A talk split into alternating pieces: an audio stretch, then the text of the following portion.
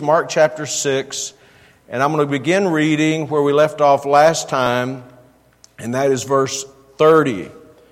And you'll remember that the last time we were in Mark 6, a couple of weeks ago, we talked about the execution, the death, the martyr, the murder of John the Baptist, right? Mark chapter 6 and verse 30. And the apostles gathered themselves together unto Jesus and told him all things, both what they had done and what they had taught. Just hit the pause button for a moment. In a sermon before the one about the beheading of John the Baptist, the sermon just before that was when Paul sent the apostles out by twos to go and preach the gospel in the regions of um, Galilee. So, here in this passage, it tells us in verse 30 that they gathered themselves together unto Jesus and told him all things, both what they had done and what they had taught. Verse 31 And he said unto them,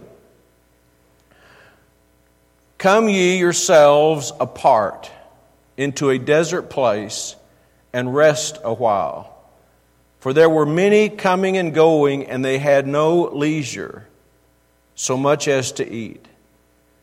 And they departed into a desert place by ship privately. And the people saw them departing. These are the people that are there in the area, the people that watched them. The people saw them departing, and many knew him. They recognized who Jesus was, and ran afoot thither out of all cities, and outwent them. In other words, they outran them. The disciples are going by boat these people are running around the coastline. They outwent them and came together unto him. Now, why are they? Why are the disciples making this journey? This they're going on a cruise, right? Why are they making this? They want some away time. They want some seclusion. They want to get away from people. You say, surely preachers don't ever want to get away from people. but what happened? The people just followed them. Verse 34 And Jesus when he came out, saw much people in verse 34, and was moved with compassion toward them because they were as sheep not having a shepherd, and he began to teach them many things. Let's stop right there and pray. Father, thank you for your word today. We come before you sincerely asking for your help as we go through the scriptures, not only to understand what was happening in the lives of these apostles, these disciples, and of course of Jesus but also, Lord, to understand some things about our life and, Lord, how you'd have us to live life. We pray for that today and we trust you for it today. May the Holy Spirit be our teacher, is our prayer. And may we be obedient to what you say to us. And we ask for these things in the name that's above every name, the Lord Jesus Christ. We thank you. Amen. You may be seated. So the disciples basically needed what we might call a retreat. And there's several things, there's several things that are playing together at this moment. And I think all of them are significant or relevant. The first one is the death of John the Baptist. We read about it just prior to this in verse uh, 29, for instance, of Mark chapter 6, when his disciples, or excuse me, verse 28, they brought his head, John the Baptist's head, in a charger and gave it to the damsel, and the damsel gave it to her mother. And when the, his disciples, John the Baptist's disciples, heard of it, they came and took up his corpse, laid it in a tomb.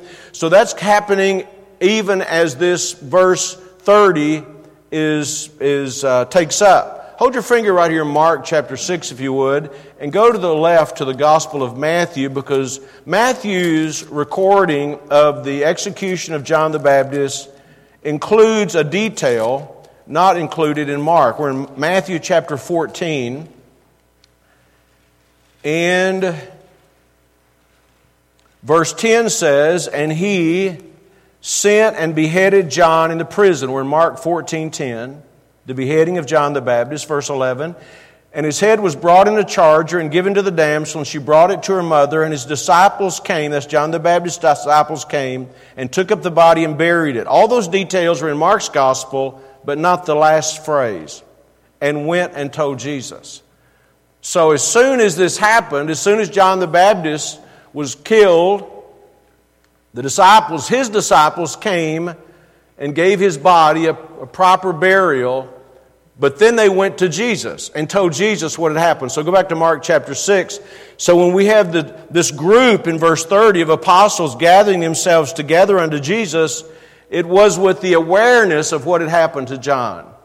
Jesus had been informed. Jesus had been given the gruesome news. The disciples had been given, the disciples hadn't all been there. They'd been around Galilee, preaching and teaching. They'd been on this preaching tour, we would call it, around Galilee. And so, but they're dealing with the loss of John the Baptist. Now, we read things like this, just like you'd read a biography. If you're reading a biography, you know, about some historical figure, you're not affected emotionally generally by that, right?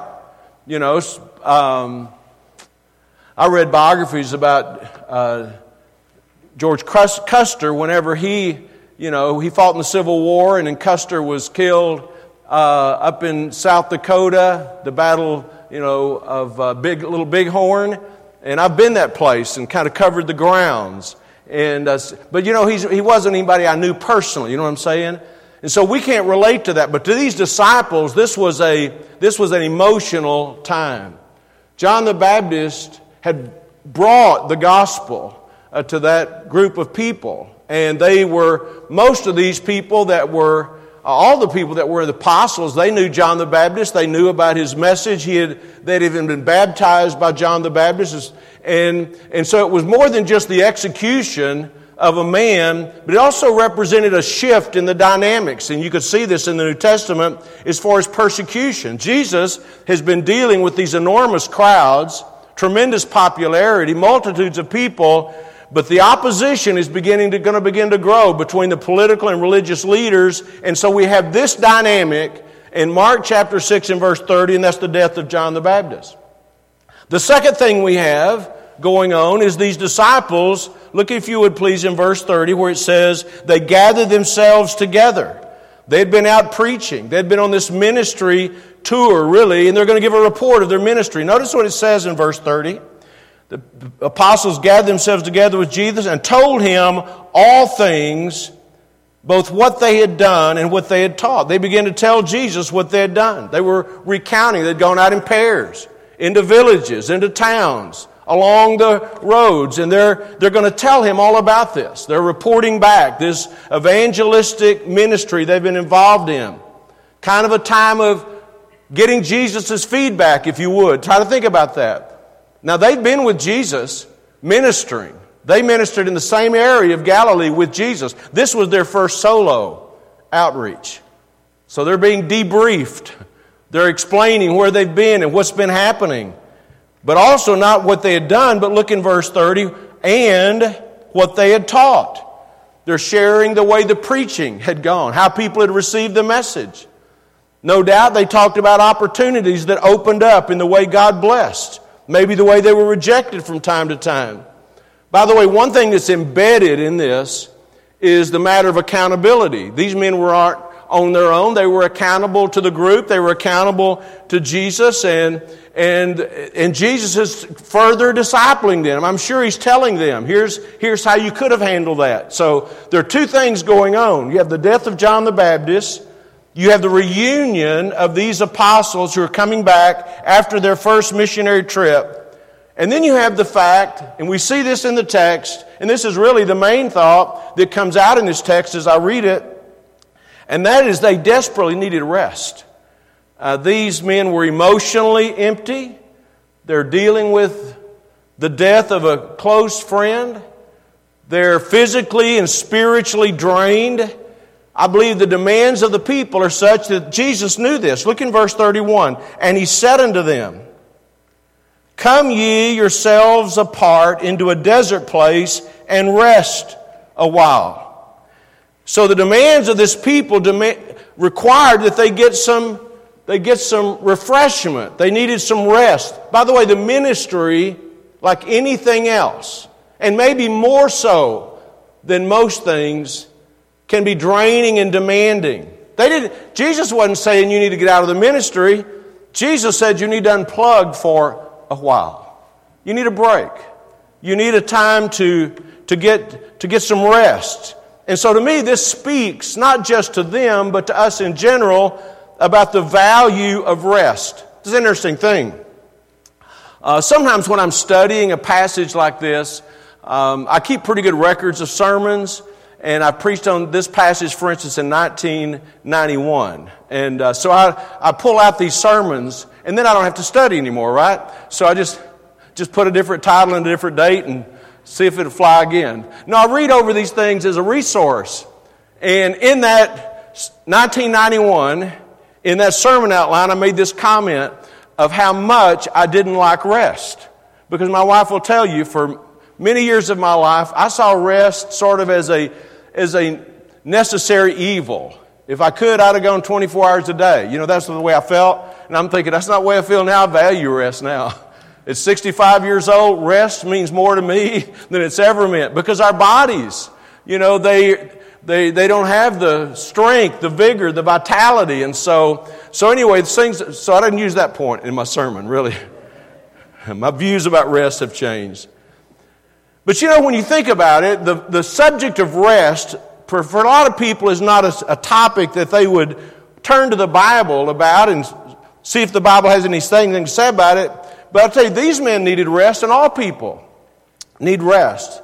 You could actually call this the doctrine of rest. That's not what I'm calling. I'm calling it come ye apart, because that's exactly what Jesus told these guys to do. I, I've, I've, I don't know who originated this statement. It's been attributed to Vance Havner, who was a well known preacher, but I've heard it a lot of times. If you don't come apart and rest, you will come apart taken from this phrase, come apart. God made us to need rest. All of us. Even those in the gospel ministry. Those like myself with a life calling. People who are missionaries or whatever.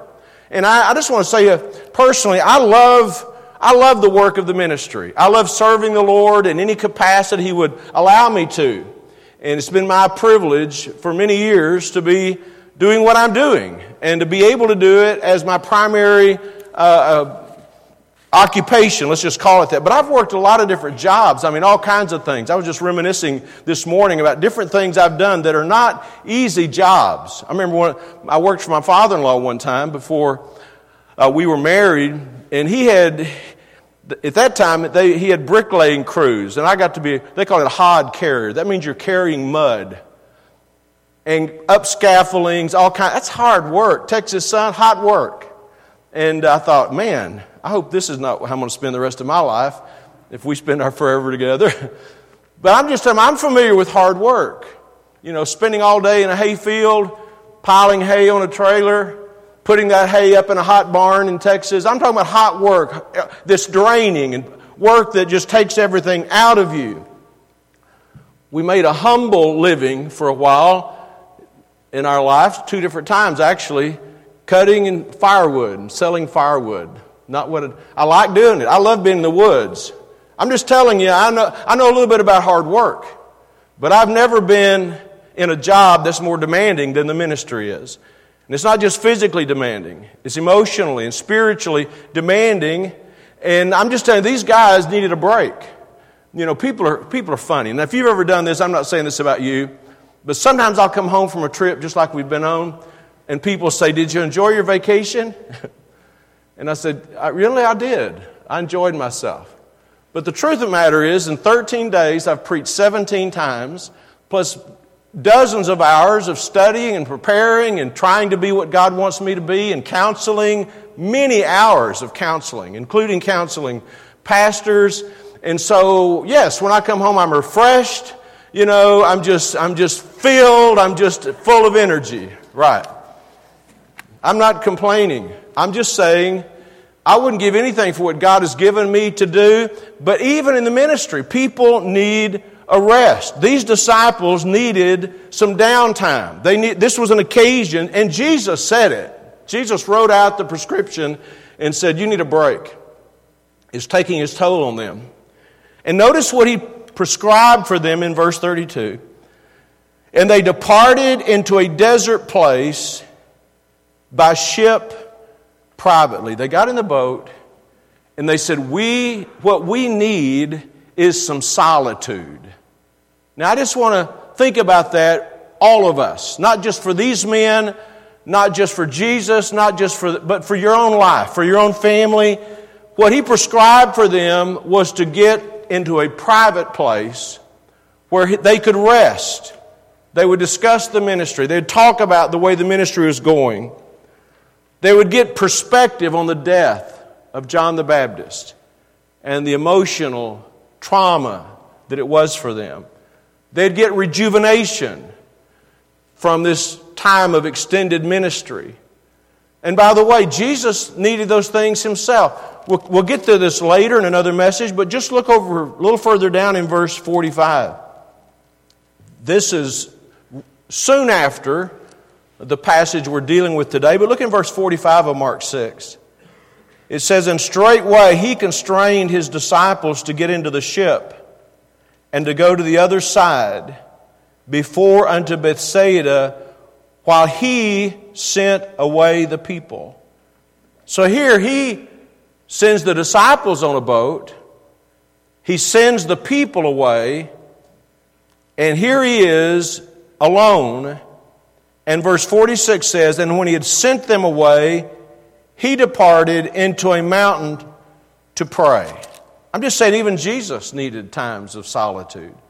The disciples needed times of solitude. Not just, not just away from the grind of your job, but times to be alone with the Lord. And that's what this was.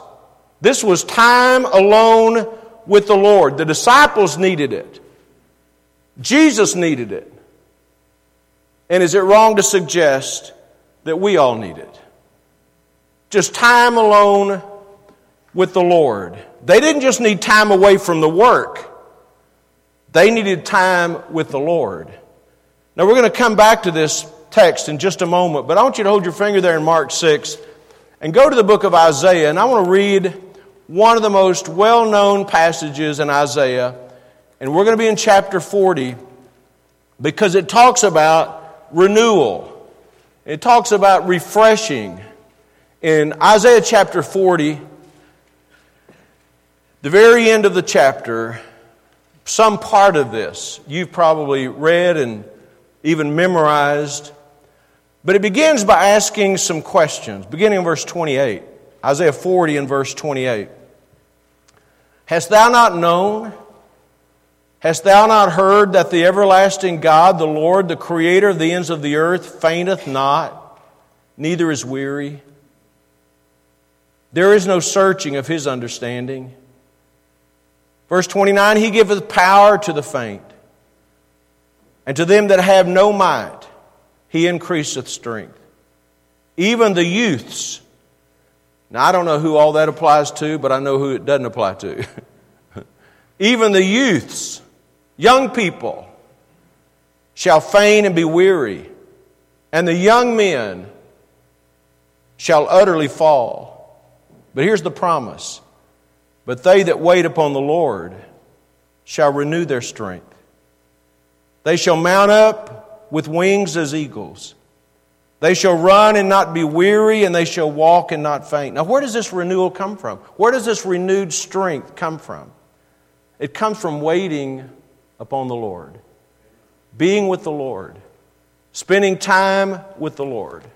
And I think most of us would agree with this it, it's something that we all need, but sometimes we just fail to make it happen. We don't schedule it. But all of us need it. All of us need time where it's just us and the Lord.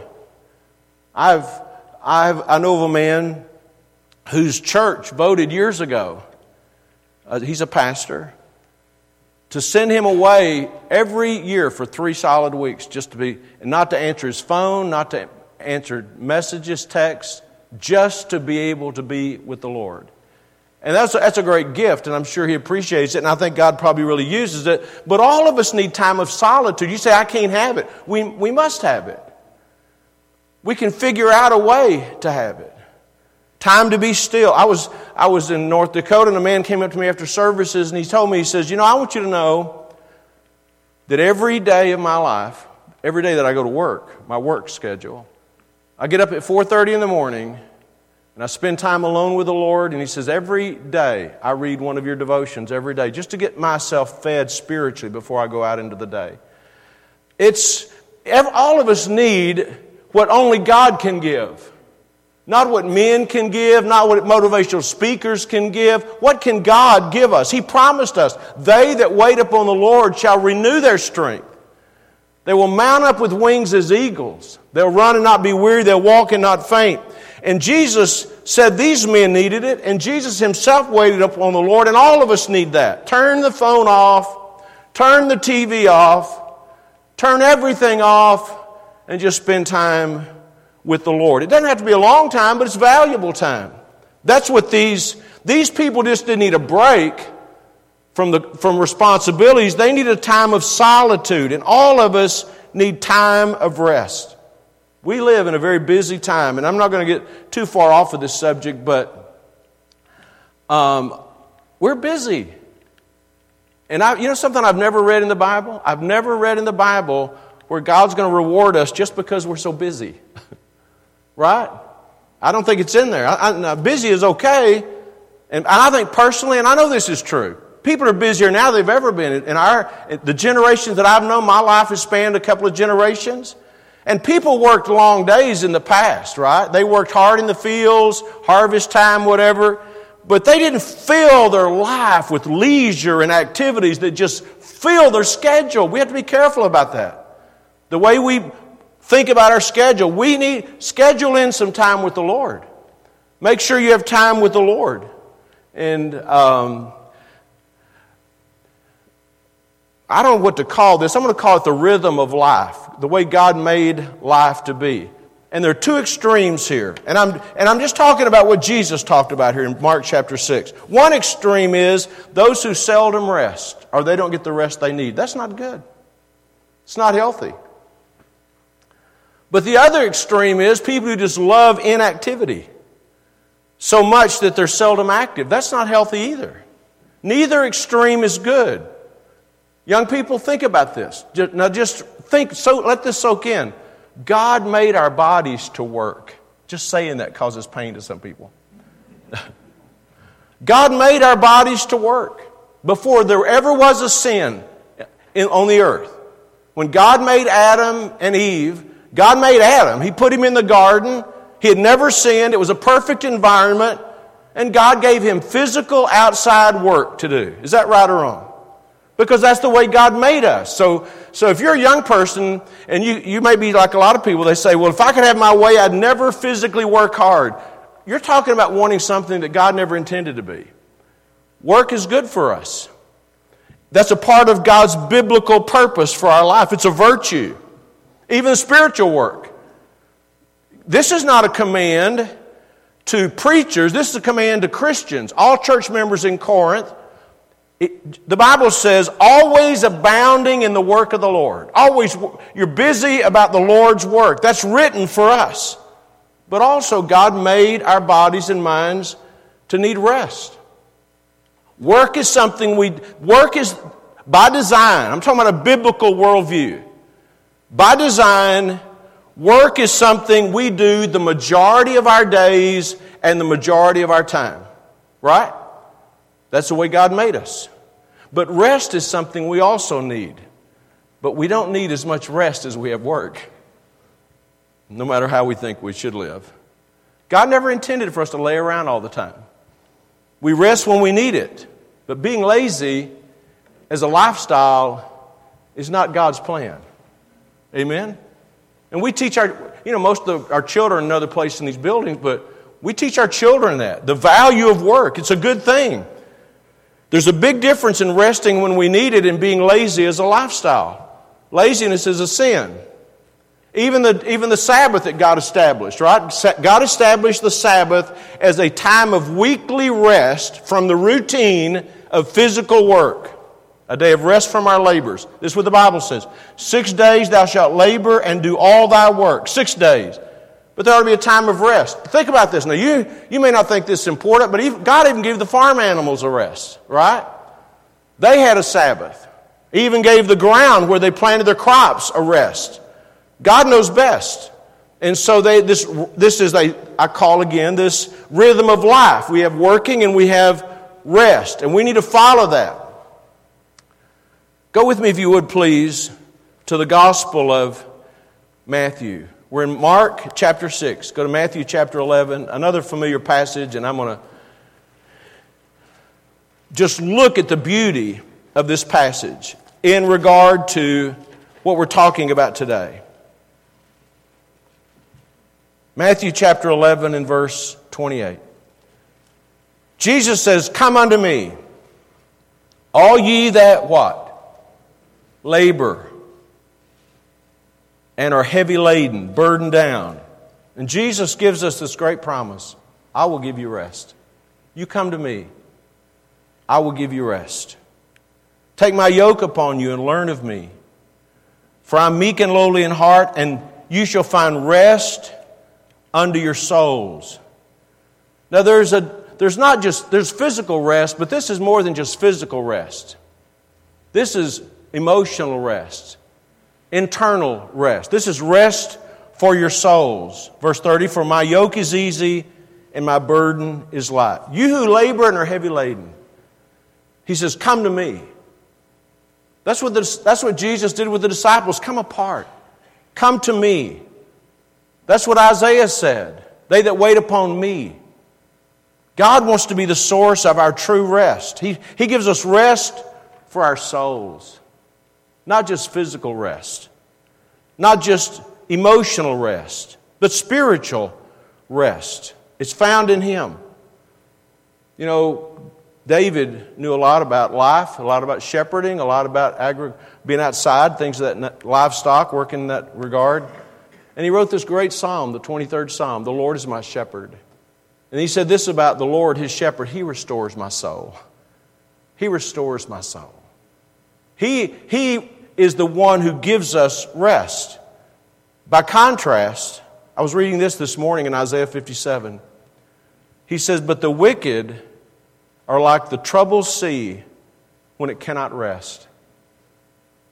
You know, God wants to give us rest. But, but the, the wickedness and sin troubles our life, and God wants to give us rest. We were just studying a few pages before this in Mark about this demonized man who could not rest, right?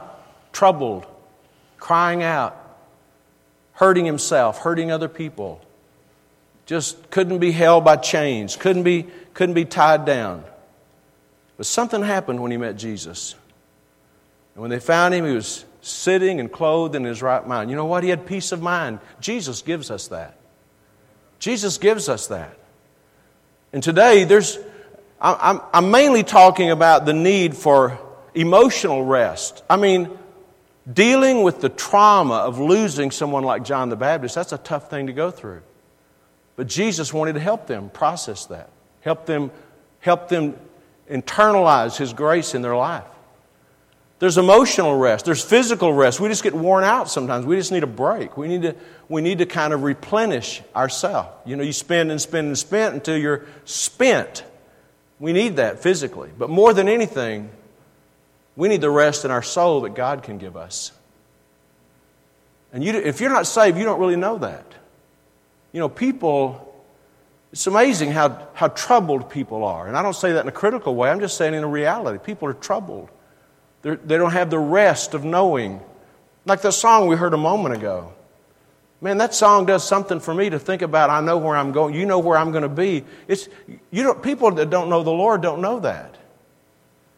They're, they're concerned about the future. And Jesus said this and the, the further you get into toward the, the coming of the Lord, he talks about how men's hearts are failing them, how troubled they are. And that describes a lot of people, a lot of young people. People are trying to find rest and peace in a lot of different places. But I just want to say to you today the place that rest is really found is in a person, and it's in Jesus Christ. He gives rest to our soul, spiritual rest, and even emotional comfort. Jesus does that. And so, the, the, the, basic message of this passage in Mark 6, when these disciples were troubled emotionally, Jesus himself, he knew that John, what would happen to John the Baptist. It wasn't a surprise to him, but that doesn't mean he didn't care about him. And then they're, and then they're coming back from this, no, no doubt, an exciting but also a, a draining time of ministry on their own for the first time. They're coming out of that. And you know what Jesus said? Let's just get apart. Let's come aside. Let's, let's find some solitude. Let's find a break. But you know, Jesus, will deal with this next week. But Jesus says oh, he saw the people coming, the crowds of people. If I was the disciples, I'd be thinking, we had a vacation plan. we're on this boat, we're worn out, we're given out, we've, we're, we're, we're troubled about what happened to John. I mean, we just need a break. And then we come across, I can just see them coming across the land saying, Praise God, it's going to be nice, no people, no problems. And then before they get there, all these people start coming out. They're thinking, man, what happened to my vacation? But you know what, Jesus, he saw those troubled people, and he immediately began to minister to them. Because that's the way Jesus is, amen? Come apart. Here's what I'd like to ask you to think about today, and we're finished. Number one, if you don't know the Lord, I mean, talking about have a relationship with the Lord. No amount of coming to church or doing good stuff will ever, ever suffice what you need in your life. You need a relationship with Him where He helps you. I'll tell you, when He says, Peace be still to your troubled heart, it makes a difference. But you got to come to Him. You got to, for some, it may mean you got to swallow my pride. I mean, people think I'm saved. This is going to be a, but listen, you need the Lord. And you don't have to come in this service, but you, there's no reason you couldn't and shouldn't. But you can just come to somebody afterwards and say, I need to talk to somebody. I need to get this thing figured out. I need to get this thing nailed down. Don't, you know, don't procrastinate about that. You need the Lord. And maybe you're here as a Christian, but you're, you can identify and relate to the fact that sometimes life just keeps swallowing us up. It's just life. It's hurts and disappointments and work and children and responsibilities and errands and all this stuff. And you just feel wore out. Just saying it makes me kind of fatigued. And I'm just telling you today, Jesus says sometimes you just need to come apart, come aside, be alone with Him, secluded, alone with Him. I don't do this as much as I used to. But my wife will verify this. Sometimes I used to just get in my car and drive around this town. Most Sunday mornings, there was a time in my life that almost every Sunday morning I got in my car and I just went for a drive out in the country. You know why? Because there's just something about being in a place that it's just going to be you and him. But finally, we kicked all the kids out. That made it easier. you need him.